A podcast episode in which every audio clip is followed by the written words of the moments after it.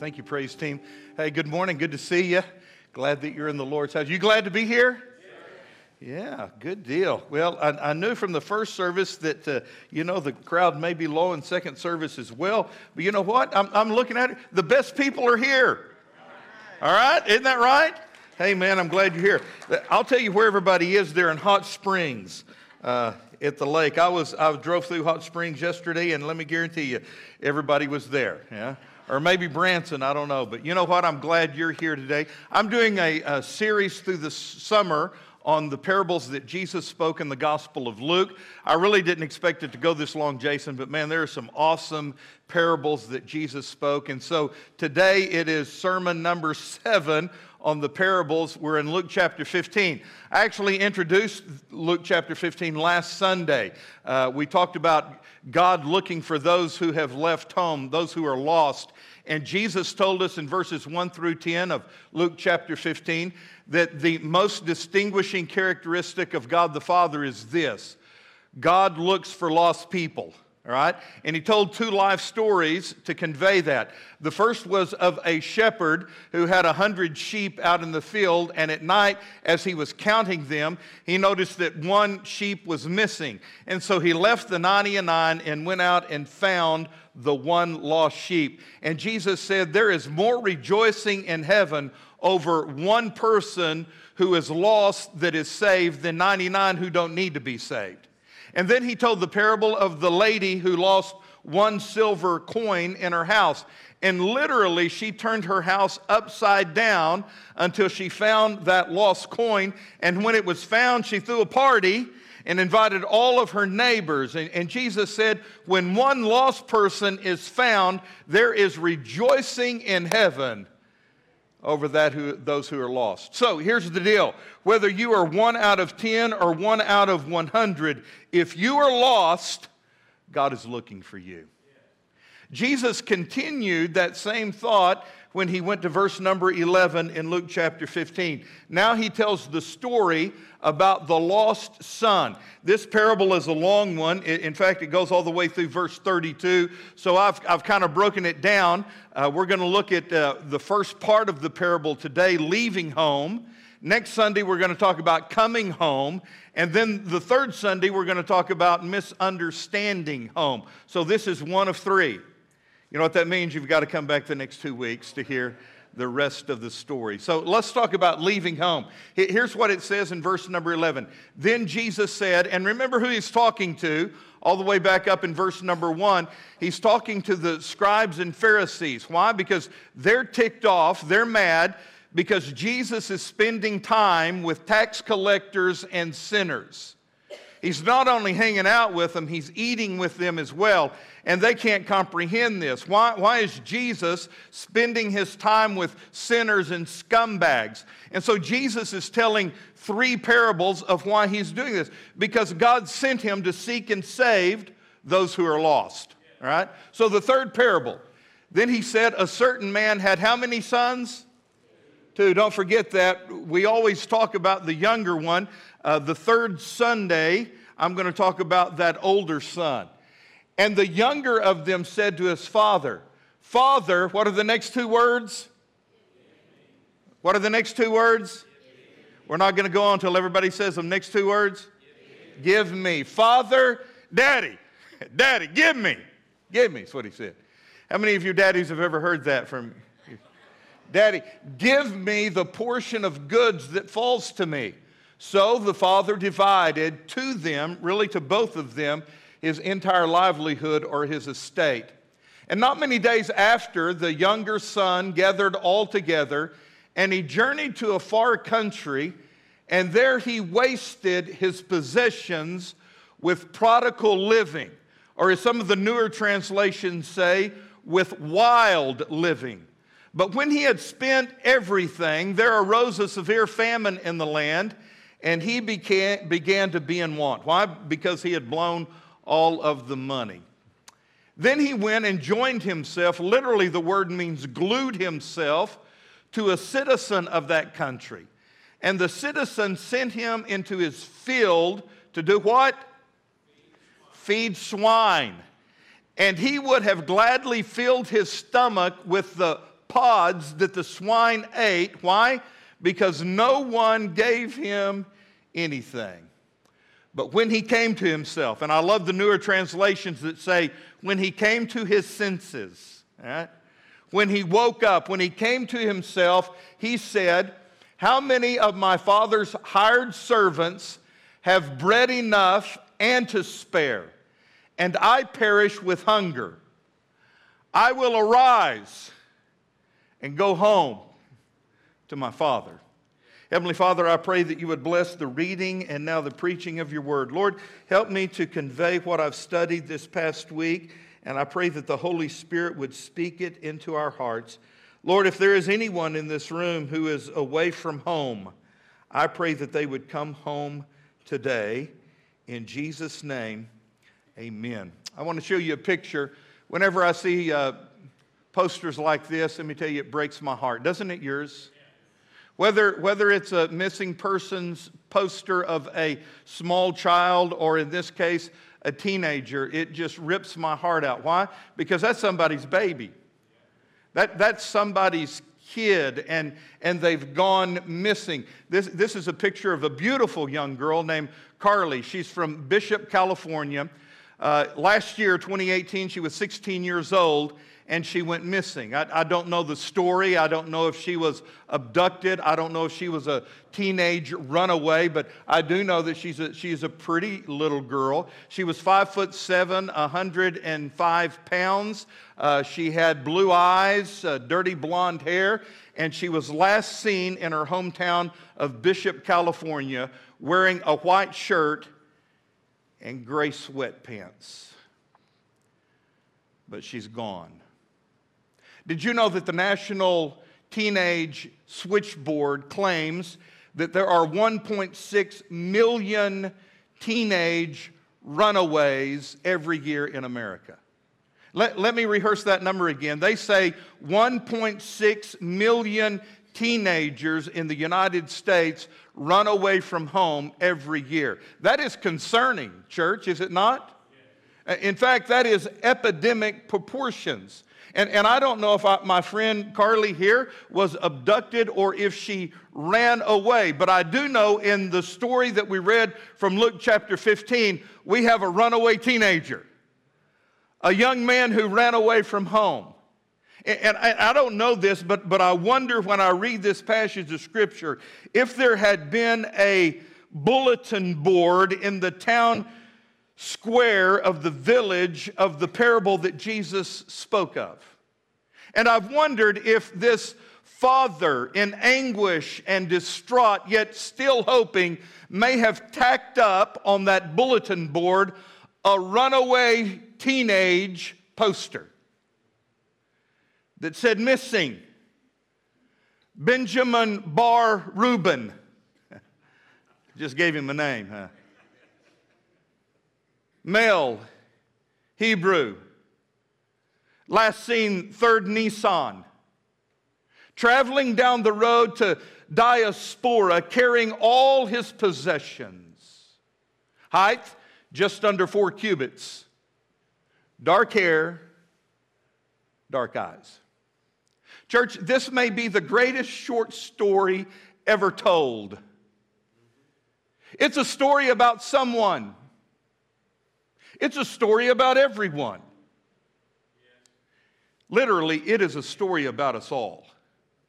And the storyteller, he's the best Jesus Christ.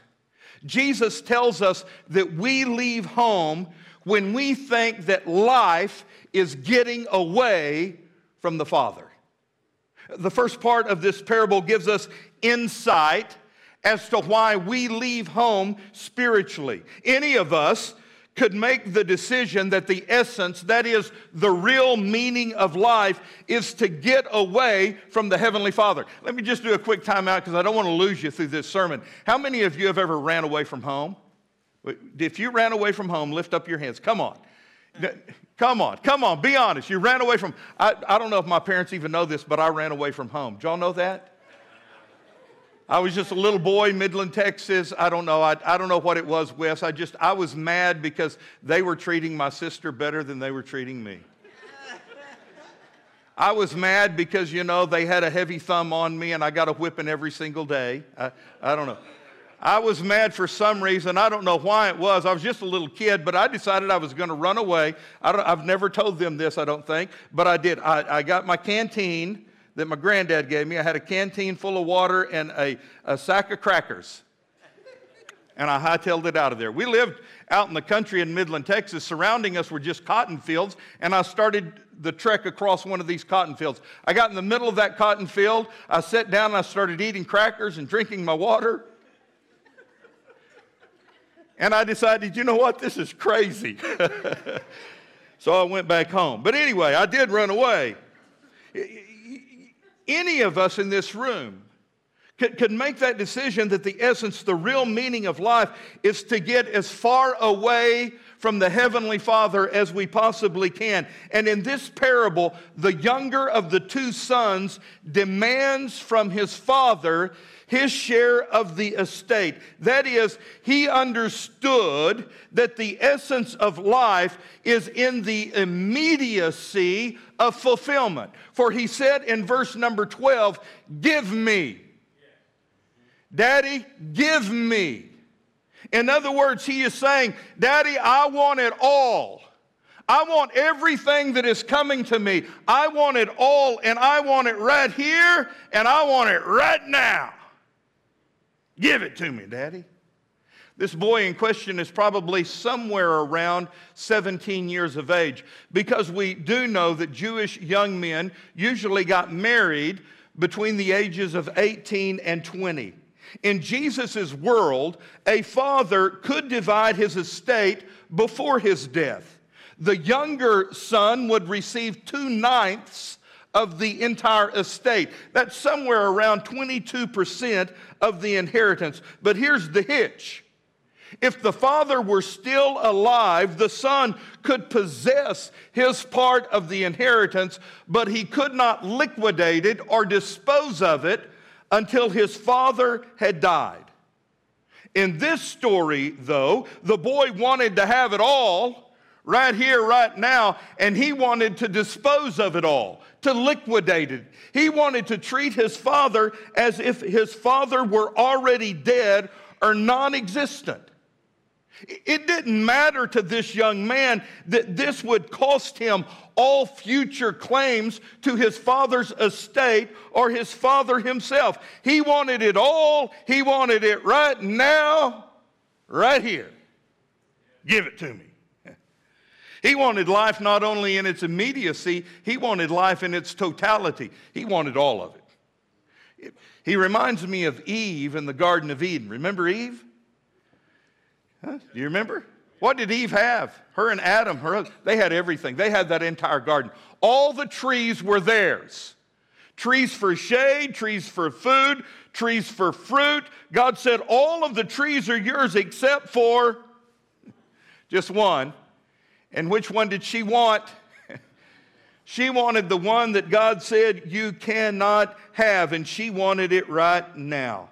I, think all of us can be that way. Let, let me step back. All of us have been that way, haven't we? With the stuff in life. We want it all and we want it now. We've bought into that, that old slogan that the devil originated. You know the slogan. I can remember it on a TV ad. I won't say the ad's name. You only go around once in life. Grab all the what? Gusto you can. And for us, the gusto is getting everything we can from the Father and then getting away from the Father.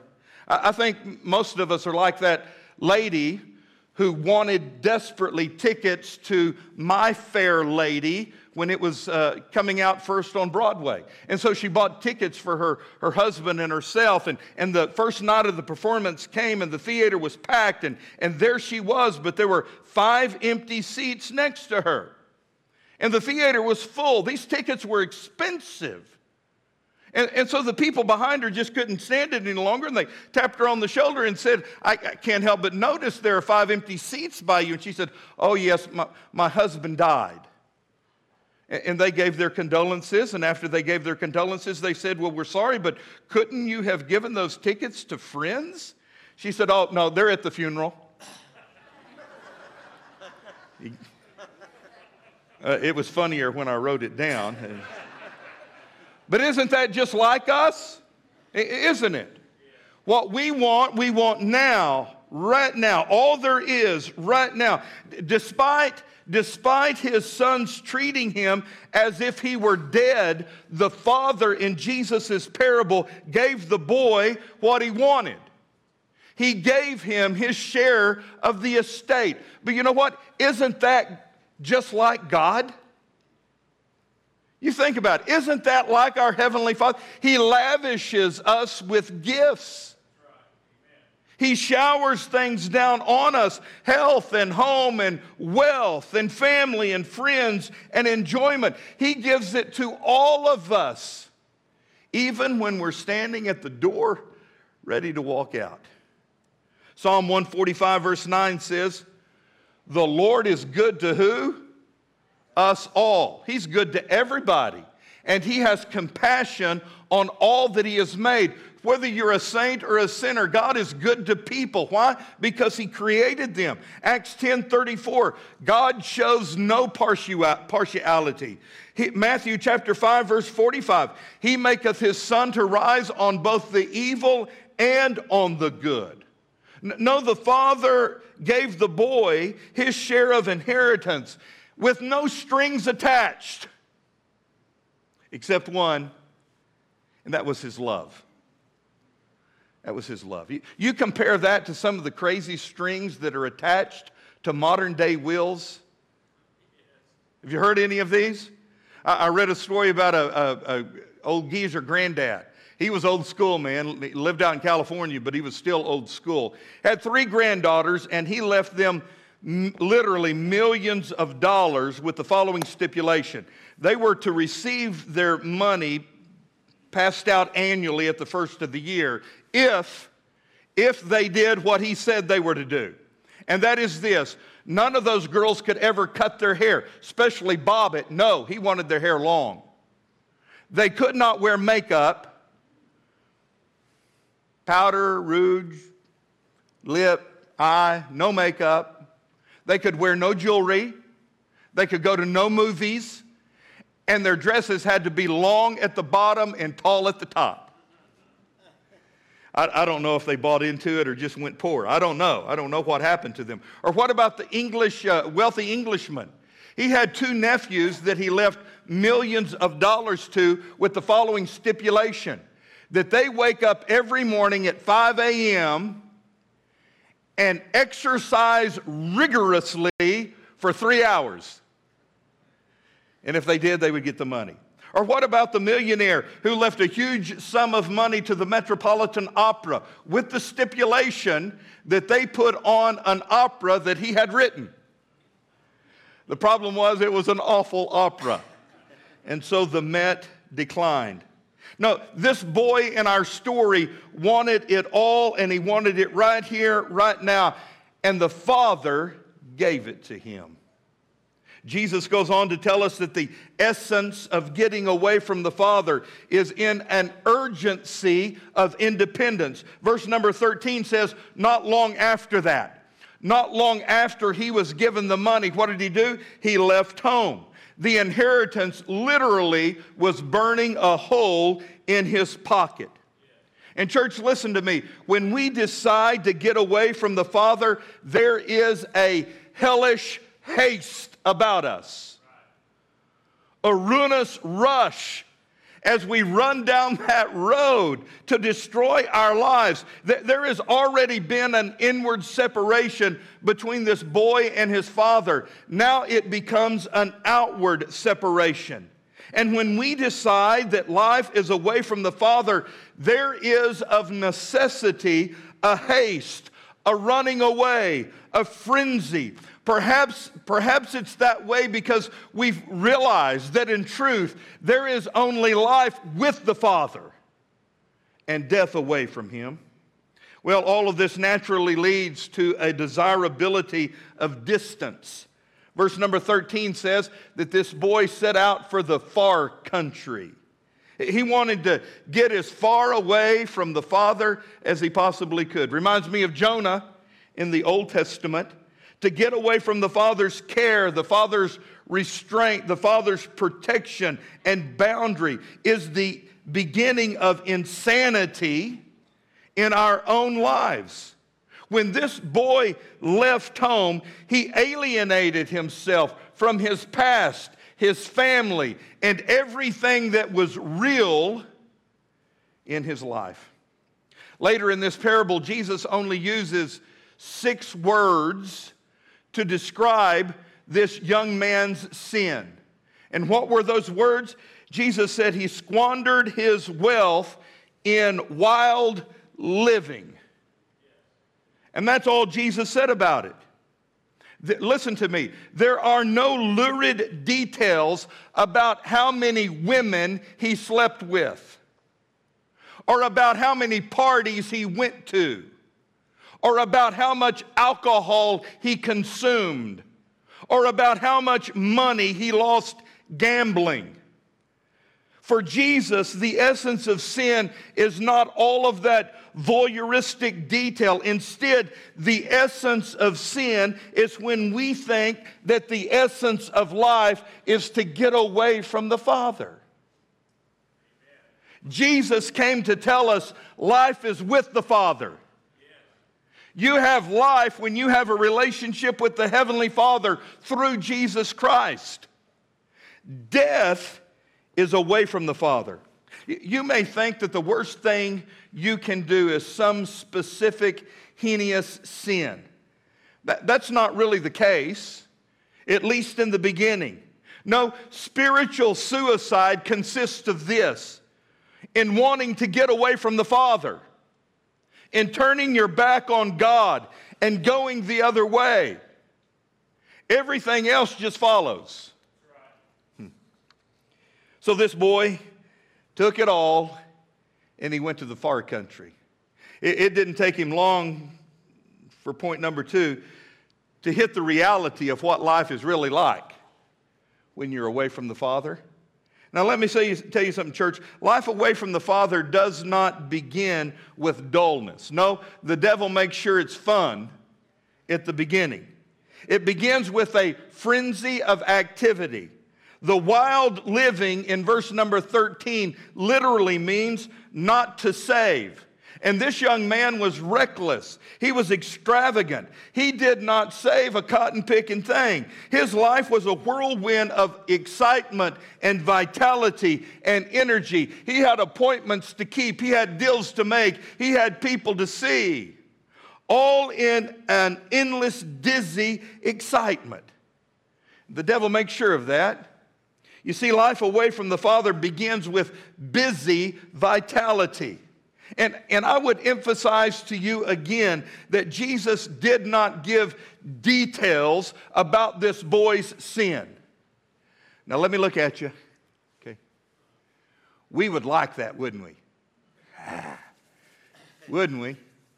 We, we would like for Jesus to be specific because we like that, man. We, we like to hear all the gory details of everything. But, but Jesus did not do that. Why? Because Jesus refused to lend reality to that which is ultimately unreal.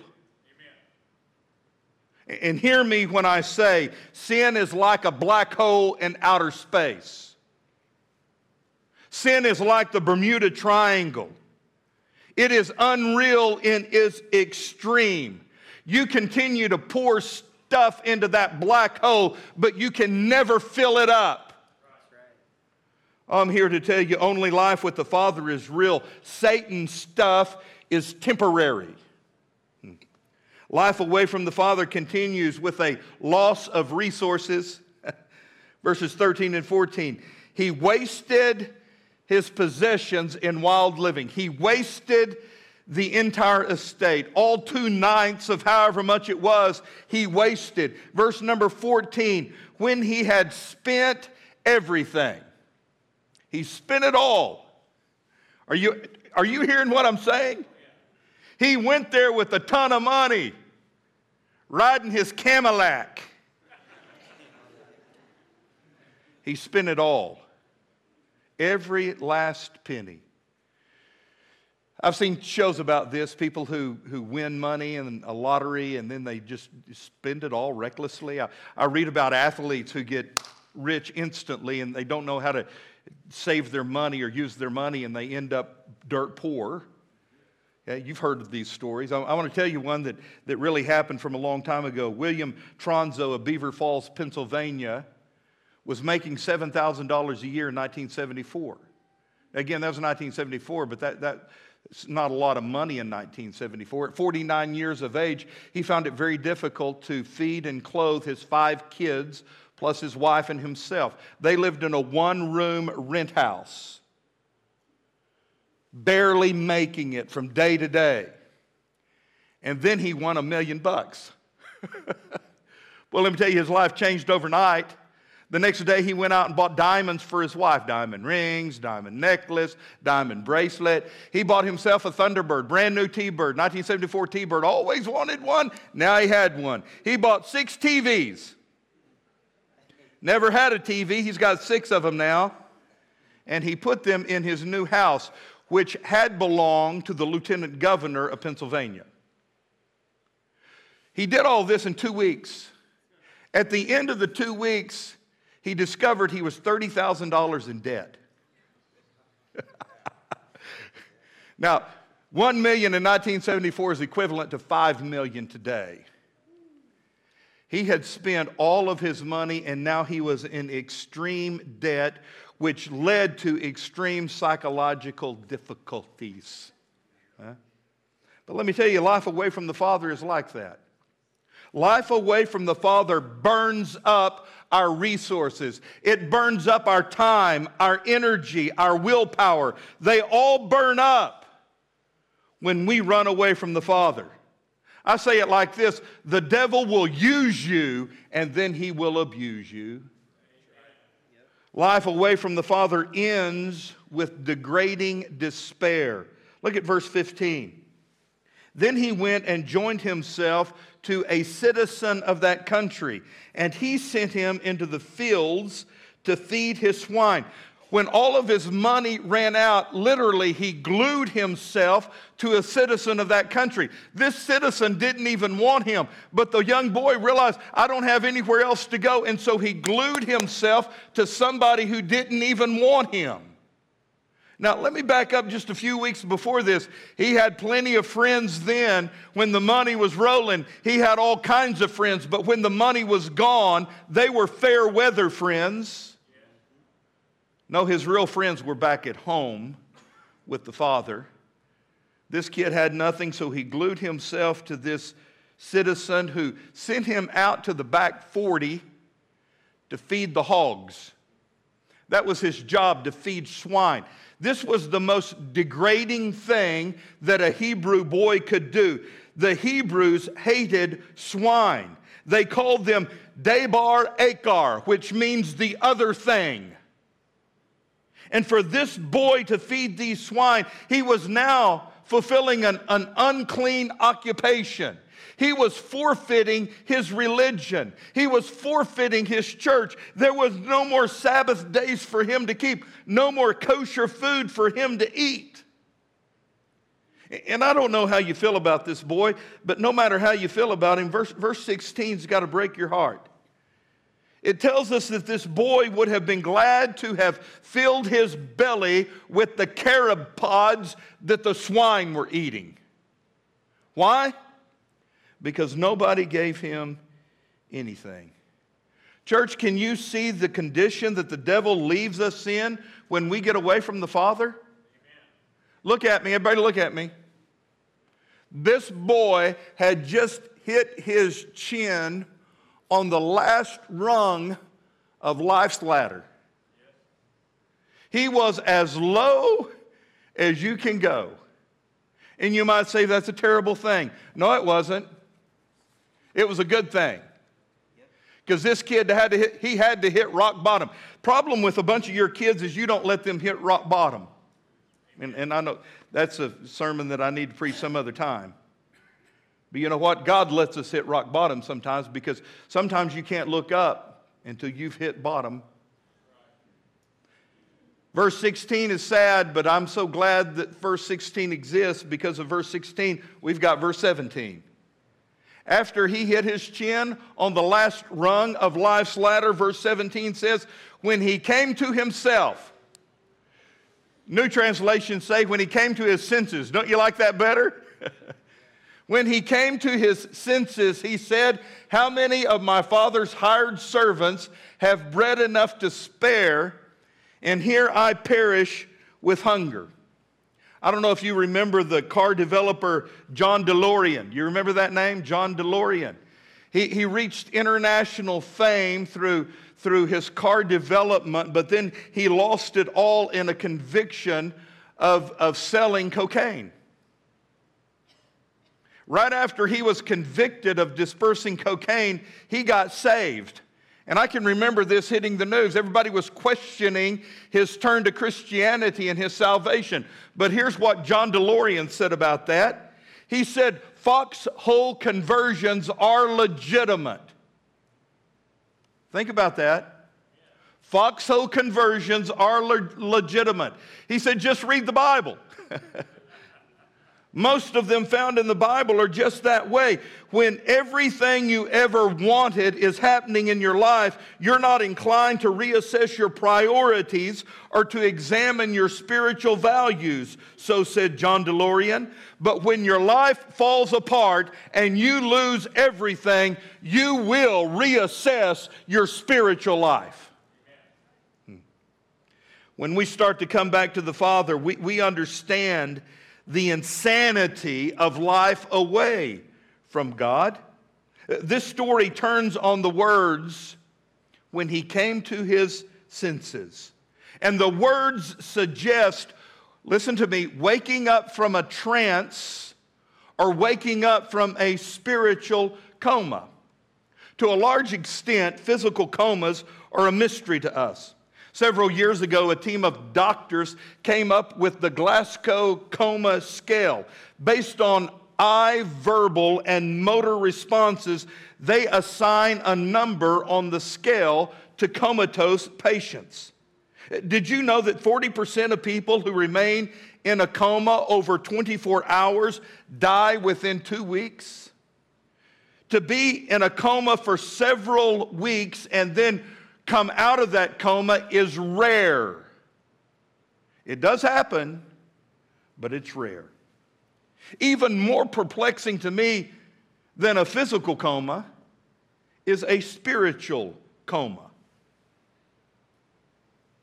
When we're like this boy, when we're in a trance, when, when we are in a spiritual coma away from God. If you were to have signed this boy a number on a spiritual coma scale, I would think he would be at least an eight, maybe even a nine. And can I tell you, it is a sheer act of God's grace when a person wakes up from that kind of condition. We start home when we deliberately move from lethargy and despair when we say, as this boy said, I will get up and go home. Did you hear that? I will arise and go to my father. Look at me. I don't understand this. But I'll tell you this it's God's doing, it's God's movement. A spark flashes, a, a, a flame blazes, a pulse beats.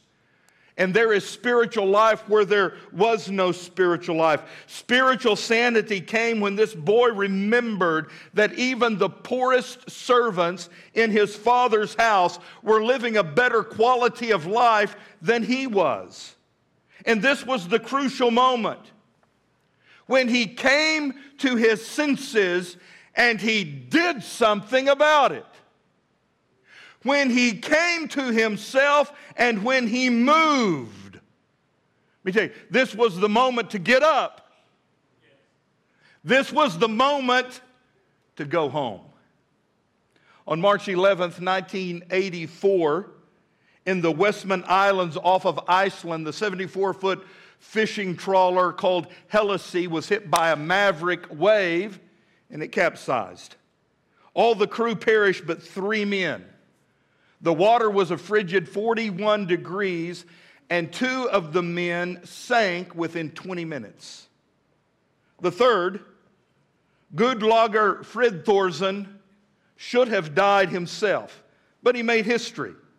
He should have died like the others from hypothermia. Because you see, when the body temperature reaches 93.2 degrees, blood flow to the brain slows down and you become lethargic. You don't want to do anything and you eventually fall asleep and die.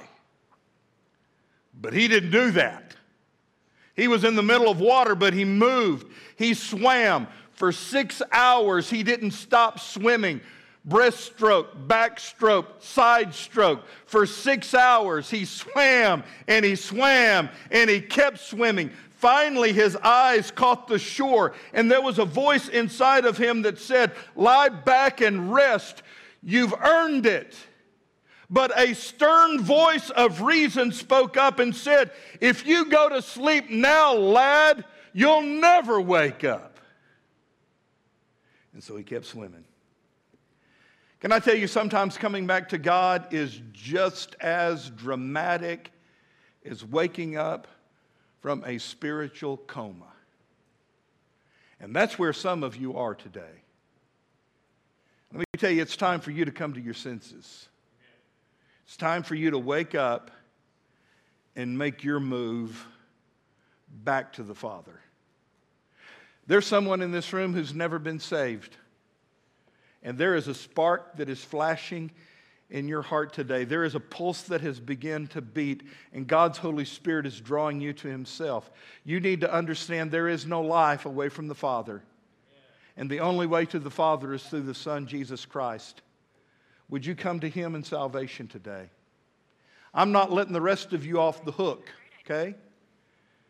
I don't know the percentage, have no idea what the number is. It could be 15%, it could be 50%. You know what? It could be 90% of us in this room who say we're Christians, who say we love the Lord, who come to church every Sunday morning, but there is that one thing in your life right now. You know what it is. You, you know what it is. That one thing that is pulling you away from the Father. That one thing that you have said yes to in your life that is dragging you further and further and further away from God every day. And it's because you won't come to your senses and because you refuse to say no to that one thing that you are on the wide road that is leading you further and further further and further away from home.